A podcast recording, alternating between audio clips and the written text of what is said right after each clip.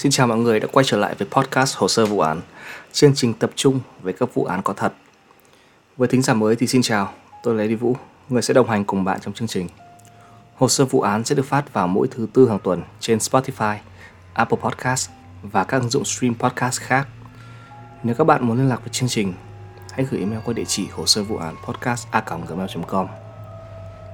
Ngày 13 tháng 2, chương trình sẽ có một số Q&A hỏi đáp.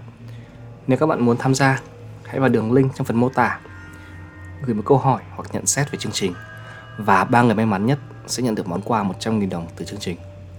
Hạn cuối đăng ký là ngày 12 tháng 2. Vụ án ngày hôm nay có thể mọi người đã nghe qua, nhưng chưa có dịp tìm hiểu sâu. Ngày hôm nay, chúng ta sẽ nói về tội phạm ấu dâm Jeffrey Epstein và những câu hỏi liên quan tới cái chết của Jeffrey. Jeffrey Epstein sinh ngày 20 tháng 1 năm 1953 ở New York. Có bố mẹ là có bố mẹ là Pauline và Seymour. Mẹ là trợ lý giáo viên và nội trợ. Bố là người làm vườn và chăm sóc cây cảnh cho hội đồng công viên ở New York. Jeffrey có một người em tên là Mark. Jeffrey từng là người vô cùng thông minh và đã nhảy hai lớp khi còn học trung học và đã có bằng cấp 3 khi mới chỉ 16 tuổi. Vào năm 1971, sau khi tốt nghiệp trung học thì Jeffrey đã vào trường của những học sinh giỏi đặc biệt. Sau đó, Jeffrey lên đại học, học chuyên toán và khoa học ở trường New York. Học được 3 năm thì bỏ học và không tốt nghiệp. Tháng 9 năm 1974, Jeffrey trở thành một giáo viên ở trường đại học Delton, là một trường học danh tiếng, khá to và có thể gọi là một trường điểm. Tháng 6 năm 1976, Jeffrey bị sa thải vì không làm việc tốt. Điều thú vị là trước khi bị đuổi, Jeffrey có quan hệ tốt với phụ huynh của một học sinh. Người phụ huynh đó có tên là Alan Greenberg, chủ của là người đứng đầu của công ty đầu tư Berenstone. Alan thấy Jeffrey là người thông minh và giỏi tính toán. Chính vì thế, sau khi Jeffrey bị đuổi khỏi trường Dalton, Alan đã mời Jeffrey về làm trợ lý cho công ty. Công ty của Alan là một công ty khá lớn. Để mở rộng hơn, thì vào năm 2008, khi mà khủng hoảng kinh tế xảy ra, thì công ty Berenstone được bán lại với giá 250 triệu đô. Jeffrey rất thông minh và làm tốt công việc của mình. Và chỉ sau một thời gian ngắn, đã trở thành một nhân viên quan trọng của công ty. Sau 6 năm, Jeffrey bỏ việc. Một số người cho rằng lý do mà Jeffrey bỏ việc là vì đã vi phạm một số chính sách của công ty. Sau đó, Jeffrey đã tự thành lập một công ty cố vấn tài chính riêng của mình, có tên là Intercontinental Group Inc. vào năm 1981, tập trung đưa ra lời khuyên và cố vấn cho các doanh nghiệp về mảng tài chính và đầu tư. Mặc dù rời khỏi Berenstone vì đã vi phạm chính sách, Jeffrey vẫn có một quan hệ khá thân với Alan Greenberg. Công ty mới thành lập của Jeffrey có nhiều khách hàng vô cùng quyền lực, bao gồm một doanh nhân từ Ả Rập Xê Út có tên là Anand Khashoggi với tổng tài sản lên tới 4 tỷ đô. Năm 1987, Jeffrey gặp một người có tên là Steven Hoffenberg, là cựu giám đốc của công ty tài chính Tower Financial Corporation. Steven sau đó nhận Jeffrey về làm cho mình với mức lương là 25.000 đô một tháng. Năm 1993, công ty Tower Financial Corporation bị lộ là một trong những công ty lừa đảo theo hệ thống Ponzi lớn nhất của Mỹ. Hiểu cách đơn giản là công ty thuộc hệ đa cấp.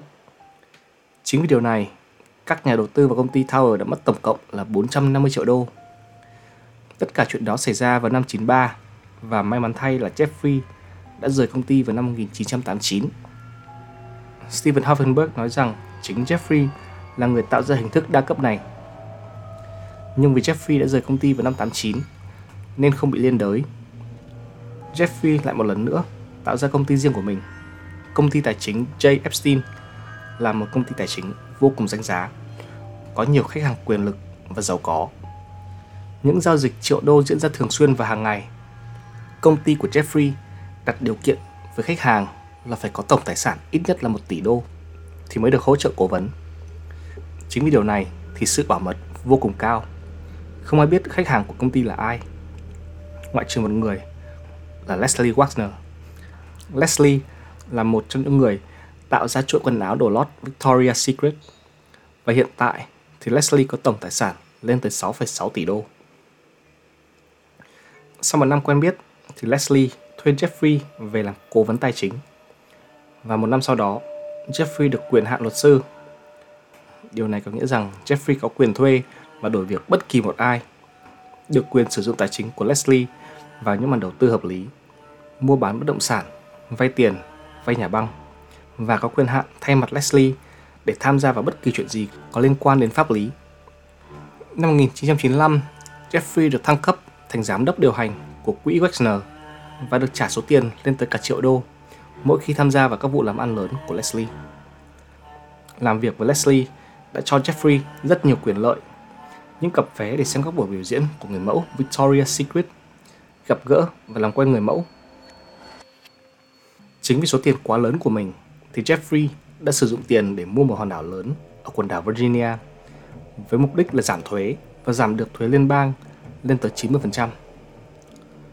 Vào những năm 2000, Jeffrey tiếp tục mở rộng mối quan hệ và phát triển công ty, làm việc với các công ty tài chính, truyền thông, xây dựng quỹ an ninh, đầu tư vào quỹ đối xung và startup. Theo đó, Jeffrey cũng đã tạo một quỹ riêng cho mình nhằm tạo ra để quyên góp tiền cho trường học, bao gồm cả Harvard, tạo tiếng tốt cho chính mình. Tôi biết là bây giờ vẫn chưa vào phần chính của vụ án, nhưng mà tôi thực sự muốn nhấn mạnh cho mọi người biết quá trình sự nghiệp, khả năng tài chính và sự thông minh của Jeffrey trước khi chúng ta đến với phần chính của vụ án. Và cho tới bây giờ thì vẫn không có ai biết chính xác Jeffrey Epstein kiếm tiền như thế nào. Vì mức lương của Jeffrey được cho là cao, nhưng mà để có khả năng mua được một hòn đảo thì rất khó và cần rất nhiều tiền. Chính vì Jeffrey giàu có và có tiếng nói trong thế giới tài chính thì khiến Jeffrey đã có nhiều mối quan hệ với rất nhiều người nổi tiếng, quyền lực, bao gồm Bill Clinton, Kevin Spacey, nhiều người nổi tiếng và cả Tổng thống Donald Trump, Hoàng tử Andrew và còn nhiều hơn nữa. Thậm chí, nhiều người có nói rằng Jeffrey có quen biết Bill Gates, Elon Musk, Woody Allen và nhiều nhà khoa học đoạt giải Nobel. Jeffrey không chỉ có tiền và quyền lực mà còn có quen biết những người vô cùng quyền lực, thậm chí có nhiều tiền và quyền hơn cả Jeffrey. Như đã nói thì Jeffrey đã mua một hòn đảo ở Virginia có tên là Little St. James, rộng khoảng 291.000 m2 với giá tiền là 7,95 triệu đô. Ở trên hòn đảo thì có rất nhiều ngôi nhà nhỏ, nhưng không ai biết chính xác nhà xây ở bên trong hòn đảo có thiết kế ra làm sao. Nhà thầu xây dựng bên trong hòn đảo của Jeffrey nói rằng trên hòn đảo có rất nhiều ngôi nhà nhỏ và trong mỗi ngôi nhà thì đều có ảnh khỏa thân của phụ nữ. Bây giờ chúng ta cùng điểm qua những nhân vật quan trọng trong vụ án của Jeffrey Epstein. Người đầu tiên có tên là Ghislaine Maxwell, là bạn gái cũ của Jeffrey. Ghislaine là người ở tầng lớp cao quý ở Anh, là một cô gái ăn chơi và có nhiều bạn bè ở khắp mọi nơi, thậm chí là Hoàng gia Anh. Ghislaine được biết tới là cánh tay phải của Jeffrey. Mối quan hệ ban đầu của Ghislaine và Jeffrey có thể là yêu đương, nhưng rồi biến thành một mối quan hệ phức tạp hơn rất nhiều. Mối quan hệ của hai người được miêu tả là vô cùng bí ẩn. Hai người là bạn tâm giao, không phải là yêu đương, và mỗi người đều có mục đích để phục vụ trong mối quan hệ. Người tiếp theo là John Luke Burnell. John là một quản lý người mẫu, gặp Jeffrey vào năm 2000. John là người gửi những cô gái mình quản lý cho Jeffrey để Jeffrey xâm hại. Một nạn nhân có tên là Virginia Guthrie nói rằng Jeffrey kể với mình là đã ngủ với hơn 1.000 người phụ nữ mà John giới thiệu. John sẽ dụ những cô gái mới lớn bằng cách hứa sẽ cho họ một công việc làm người mẫu và sẽ cho họ thật nhiều tiền. Và việc mà họ cần làm là chỉ cần nghe theo lời của John và Jeffrey. Một khi những cô gái này cắn câu, John sẽ đưa những cô gái tới những người quyền lực để xâm hại. Một trong số đó là Jeffrey Epstein. Cũng vì điều này, Jeffrey đã đầu tư vào công ty người mẫu của John với số tiền lên tới cả một triệu đô. Tay chân của Jeffrey là John và Ghislaine sẽ tìm những cô gái dễ bị xâm hại, tiếp cận và dẫn về. Phần lớn nạn nhân là từ 12 tới 16 tuổi, được đưa về biệt thự của Jeffrey. Sau khi bị xâm hại, Jeffrey hứa sẽ đưa thêm tiền nếu những nạn nhân mình vừa xâm hại sẽ cùng hợp tác để tìm những cô gái khác ở trong cùng độ tuổi để tiếp tục cho mình lợi dụng và hãm hiếp. Thậm chí có lần Jeffrey đã quan hệ với ba cô gái ở dưới tuổi hợp pháp trong cùng một ngày. Jeffrey có một chiếc giường massage ở ngay trong phòng. Nạn nhân sẽ tới nhà và họ sẽ bị yêu cầu phải massage cho Jeffrey. Sau đó, Jeffrey sẽ lợi dụng cơ hội xâm hại tình dục và hiếp các cô gái. Nạn nhân của Jeffrey ở khắp mọi nơi và Jeffrey đi tới bất cứ nơi đâu, Paris, Mỹ, bất cứ đâu thì sẽ luôn có những cô gái chờ để phục vụ. Không chỉ phục vụ riêng Jeffrey mà cả những người quyền lực mà Jeffrey muốn xây dựng mối quan hệ. Một trong những nạn nhân của Jeffrey là Virginia Roberts nói rằng mình đã bị Jeffrey đưa đến cho hoàng tử Andrew, một trong số những người được cho rằng là khách hàng quen thuộc của Jeffrey tận 3 lần. Virginia nói rằng ban đầu mình chỉ bị xâm hại bởi Jeffrey, nhưng sau đó thì bị hoàng tử Andrew xâm hại. Jeffrey gặp Andrew thông qua Ghislaine và cả hai đã từng đi chơi với nhau, nghỉ dưỡng cùng nhau rất nhiều lần. Virginia nói rằng khi bị bán làm nô lệ tình dục cho hoàng tử Andrew, Jeffrey bảo với cô rằng hãy tìm cách mang về những chứng cứ có thể dùng để tống tiền hoàng tử Andrew. Và đây không phải là lần đầu tiên mà Jeffrey bị cáo buộc là đã tìm cách lấy bằng chứng để tống tiền người quen của mình. Tuy nhiên hoàng tử Andrew đã phủ nhận tất cả những cáo buộc về mình, nói rằng mình chưa bao giờ tham gia vào phi vụ mua bán trao đổi tình dục này. Những người bị cáo buộc bao gồm Marvin Minsky, một nhà khoa học nổi tiếng, George Mitchell, cựu luật sư và là một thượng nghị sĩ đảng Dân Chủ, và Tổng thống Bill Clinton. George Mitchell nói rằng mình không tham gia vào bất kỳ phi vụ mua bán tình dục nào, không hề biết từ các tội ác của Jeffrey và đã ngừng một quan hệ với Jeffrey khi mà thông tin về các tội danh của Jeffrey được công bố. Bill Clinton cũng nói rằng mình chưa bao giờ tới đảo của Jeffrey và quan hệ tình dục với trẻ em dưới tuổi vị thành niên. Và chỉ đến biệt thự riêng của Jeffrey đúng một lần, cùng vài người bảo vệ. Mặc dù vậy, một nạn nhân nói rằng mình đã thường xuyên thấy Bill ở trên đảo riêng của Jeffrey. Tổng thống Donald Trump cũng là một người quen của Jeffrey. Năm 2002, trước khi bất kỳ thông tin nào về các tội danh của Jeffrey được công bố, Tổng thống Trump nói rằng Tôi biết Jeff hơn 15 năm. Đây là một người tốt anh ấy cũng thích những người phụ nữ đẹp giống tôi và đối tượng anh ấy thích thường là người trẻ. Jeffrey và Donald Trump đã từng chụp rất nhiều bức ảnh cùng với nhau. Năm 2016, một nạn nhân khởi kiện Donald Trump vì đã cố gắng xâm hại tình dục mình ở biệt thự của Jeffrey vào năm 1994 khi mình mới chỉ 14 tuổi. Bây giờ thì chúng ta cùng nhìn về các nạn nhân. Hãy nhớ rằng danh sách sau đây mới chỉ là một số rất nhỏ vì có nhiều nạn nhân không muốn danh tính của mình bị lộ ra. Courtney Wild gặp Jeffrey ở thời điểm dễ bị lợi dụng và thèm khát sự ổn định. Sau khi một vài sự cố không may xảy ra với gia đình, Jeffrey thấy đây là một nạn nhân dễ bị lợi dụng và là con mồi dễ ăn nên đã lợi dụng cơ hội dụ dỗ.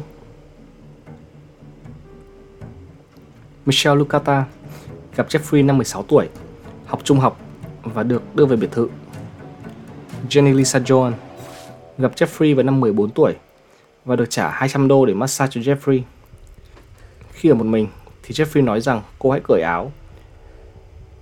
Virginia Roberts gặp Jeffrey ở quán bar nơi mình làm việc. Được Ghislaine tiếp cận, bảo là Jeffrey muốn thuê người massage. Virginia trốn khỏi một gia đình ngược đãi, trở thành trẻ mồ côi, không nơi nương tựa.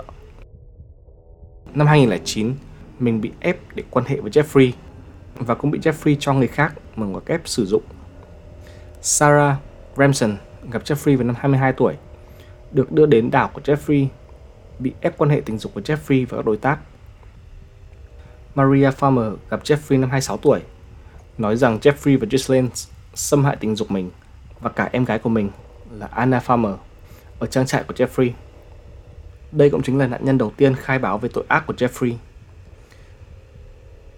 Jennifer O'Rio gặp Jeffrey khi mình mới 14 tuổi, sau khi được tiếp cận bởi một người phụ nữ ở ngoài trường học của mình.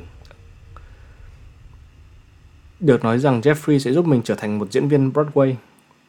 Jennifer sau đó có đến nhà của Jeffrey từ một tới hai lần một tuần, bị sám sỡ và sau đó là xâm hại. Tất cả chuyện này xảy ra mà không ai biết gì, đơn giản là vì Jeffrey có rất nhiều tiền và đã cố gắng hối lộ nạn nhân và che mắt truyền thông. Cho tới tháng 3 năm 2005, một cô gái 14 tuổi nói với bố mẹ của mình là mình đã bị Jeffrey Epstein cưỡng hiếp tại biệt thự ở bãi biển Palm. Jeffrey đưa cho cô gái 300 đô để cởi quần áo và massage. Bố mẹ cô gái liên lạc với cảnh sát và FBI và vụ điều tra kéo dài 13 tháng bắt đầu. Cảnh sát lấy lời khai của 5 nạn nhân và 17 nhân chứng. Khi có lệnh khám xét nhà của Jeffrey thì cảnh sát tìm thấy bảng điểm và một vài bằng chứng khác chứng minh là đã từng có người ở dưới tuổi vị thành niên đến nhà của Jeffrey. Thêm nữa, cảnh sát phát hiện ảnh chụp khỏa thân của những cô gái tuổi học sinh và camera giấu kín ở khắp nơi trên biệt thự của Jeffrey. Sau 13 tháng điều tra, cảnh sát xác định được 34 nạn nhân cùng với lời khai và miêu tả chi tiết những gì xảy ra với những cô gái khi ở một mình cùng Jeffrey Epstein. Tháng 5 năm 2006, cảnh sát nói rằng Jeffrey sẽ bị khởi kiện với một tội danh là hiếp dâm và nhiều tội danh quan hệ với trẻ em dưới tuổi vị thành niên. FBI cũng tham gia cuộc điều tra. Tháng 6 năm 2008, Jeffrey bị kết tội, nhưng ở dưới tội danh nhẹ hơn rất nhiều. Ngoài ra, tòa án cũng cho Jeffrey một bản thỏa thuận điều kiện, có nghĩa là Jeffrey sẽ khai thông tin mình có. Kèm với đó là bản phạt 18 tháng tù, nhưng tất cả cuộc điều tra phải dừng lại ngay lập tức. Jeffrey ký bản thỏa thuận. Tuy nhiên, không hoàn thành hết 18 tháng tù mà chỉ dành 13 tháng ở trong tù, một bản án khá nhẹ cho 37 tội danh ấu dâm. Khi ra khỏi tù, cứ sau 90 ngày thì Jeffrey phải khai báo nơi ở hiện tại của mình. Nhưng Jeffrey chưa bao giờ làm việc này. Tất cả mọi người dường như quên đi vụ án của Jeffrey Epstein. Cho tới tháng 11 năm 2018, một bài báo viết về Jeffrey Epstein xuất hiện và một lần nữa vụ án của Jeffrey Epstein được mọi người chú ý. Mùng 6 tháng 7 năm 2019, Jeffrey bị bắt dưới tội danh mua bán và trao đổi tình dục. Jeffrey luôn nhận mình vô tội và nói với cảnh sát rằng sẽ chấp nhận bản án 40 năm tù nếu cảnh sát có thể tìm bằng chứng để chứng minh được các tội danh của Jeffrey. Thời điểm này thì Jeffrey Epstein 66 tuổi. Cảnh sát một lần nữa khám xét nhà riêng và biệt thự của Jeffrey và tìm thấy vô số ảnh khỏa thân của các cô gái, đồng thời còn tìm thấy một két sắt. Ngoài ảnh khỏa thân thì trong két còn có 70.000 đô, 48 viên kim cương và một hộ chiếu giả. Nhiều người cho rằng Jeffrey chuẩn bị bỏ trốn. Mùng 8 tháng 7 năm 2019, công tố viên kiện Jeffrey mua bán tình dục và quan hệ với trẻ em dưới tuổi vị thành niên. Hàng chục nạn nhân đến phiên tòa đưa ra lời khai khi đợi kết quả của tòa án, Jeffrey bị bắt tạm giam, chờ xét xử. 23 tháng 7 năm 2019, Jeffrey gặp chấn thương khi đang bị tạm giam vào khoảng 1 giờ 30 phút sáng. Quản ngục tìm thấy Jeffrey nằm ở dưới sàn với vết thâm ở cổ, giống như những dấu vết của những người tự sát. Điều thú vị đó là bạn tù của Jeffrey là một cựu cảnh sát, bị bắt với 4 tội danh giết người. Bị tra hỏi vì bị nghi ngờ là người tấn công Jeffrey người này phủ nhận tất cả những cáo buộc. Jeffrey may mắn sống sót. Nhưng điều kỳ lạ là nói rằng mình không hề nhớ chuyện gì đã xảy ra trước đó. Cảnh sát liệt kê Jeffrey và nhóm có nguy cơ tự sát cao và được chuyển về một nhà tù đặc biệt. Ở nhà tù mới thì Jeffrey có bạn tù và người đàn ông này cũng là một cựu cảnh sát bị bắt vì giết người, có thân hình cao to, vạm vỡ theo luật thì ở nơi đặc biệt này thì quản tù sẽ phải kiểm tra Jeffrey 30 phút một lần. Đây là phần mà rất nhiều người cảm thấy kỳ lạ khi mà nhìn về vụ án của Jeffrey Epstein. Mùng 9 tháng 8 năm 2019, bạn tù của Jeffrey, cựu cảnh sát, bị chuyển phòng giam mà không rõ lý do. Nên Jeffrey đã ở trong phòng một mình. Hai quản ngục có nhiệm vụ kiểm tra Jeffrey 30 phút một lần. Nhưng tối hôm đó, họ đã mở ngoặc kép ngủ quên và không kiểm tra phòng của Jeffrey trong vòng 3 tiếng đồng hồ. Và sau này còn lộ ra là hai quản ngục này còn đã làm giả hồ sơ kiểm tra. Thêm nữa, hai camera chĩa thẳng vào phòng của Jeffrey đã không hoạt động vào tối hôm đó và không ai biết rõ lý do vì sao. 6 giờ 30 phút sáng, quản ngục kiểm tra phòng giam của Jeffrey Epstein thì phát hiện thi thể của Jeffrey treo cổ, bất động. Cái chết được cho là tự sát và khi khám nghiệm tử thi thì phát hiện ngoài vài vết nứt và gãy ở xương cổ thì ở xương móng của Jeffrey cũng bị gãy. Xương móng có thể bị gãy khi mà treo cổ. Nhưng cũng có thể bị gãy nếu như bị ai đó siết cổ. Ngày 16 tháng 8 năm 2019, cái chết của Jeffrey Epstein chính thức được cho là tự sát bởi treo cổ. Có rất nhiều tranh cãi xung quanh cái chết của Jeffrey, trong đó có luật sư bảo chữa của Jeffrey. Luật sư này nói rằng cảnh sát đã quá nhanh khi đưa ra kết luận về cái chết của Jeffrey là do tự sát và không điều tra thêm sau khi có kết luận. Khi nhìn vào hai quản ngục có trách nhiệm kiểm tra tội phạm ấu dâm Jeffrey Epstein thì phát hiện ra hai người này còn làm giấy tờ giả, khai báo sai thông tin. Thực chất, hai quản ngục này đã không kiểm tra Jeffrey trong vòng 8 tiếng đồng hồ. Chuyện gì đã xảy ra với Jeffrey Epstein trong vòng 8 tiếng đó thì không ai có câu trả lời. Hai quản ngục nói rằng điều kiện trong nhà tù đặc biệt này quá tồi tệ và cả hai đều đã làm việc quá sức vào buổi tối trước khi mà Jeffrey tự tử nên đã ngủ quên. Đến giờ thì hai câu hỏi to nhất đó chính là tại sao bạn tù của Jeffrey bị đổi phòng giam khiến Jeffrey Epstein ở một mình và không có nhân chứng và vì sao hai camera chĩa thẳng vào phòng của Jeffrey lại không hoạt động vào tối hôm đó. Với tất cả thông tin ở trên, nhiều người cho rằng cái chết của Jeffrey Epstein là một âm mưu để che đậy của những người quyền lực. Jeffrey đã quen biết rất nhiều người, trong đó có Bill Clinton, hoàng tử Andrew và cả Bill Gates. Đồng thời Jeffrey có nắm rất nhiều bằng chứng không có lợi của những người quyền lực. Nếu Jeffrey xuất hiện trong phiên tòa tiếp theo, rất có thể Jeffrey sẽ đưa ra lời khai và thông tin không có lợi cho những người quyền lực tham gia vào vụ mua bán tình dục ở dưới tuổi vị thành niên. Đây sẽ trở thành scandal ấu dâm lớn nhất ở nước Mỹ, bao gồm nghị sĩ, cựu tổng thống, tỷ phú, nhà khoa học nổi tiếng, những người có thật nhiều tiền và quyền lực. Một trong số họ hoàn toàn có thể mua chuộc quản ngục, tắt camera và giết chết Jeffrey để hắn không thể đưa ra lời khai nhằm giảm tội cho mình. Một số người ở chiều ngược lại không tin vào giả thuyết này cho lắm, thì tin rằng đơn giản là vì Jeffrey cảm thấy tội lỗi, không dám nhìn thẳng vào những nạn nhân và có quá nhiều bằng chứng không có lợi cho mình, nên Jeffrey đã tự sát để không cảm thấy có lỗi.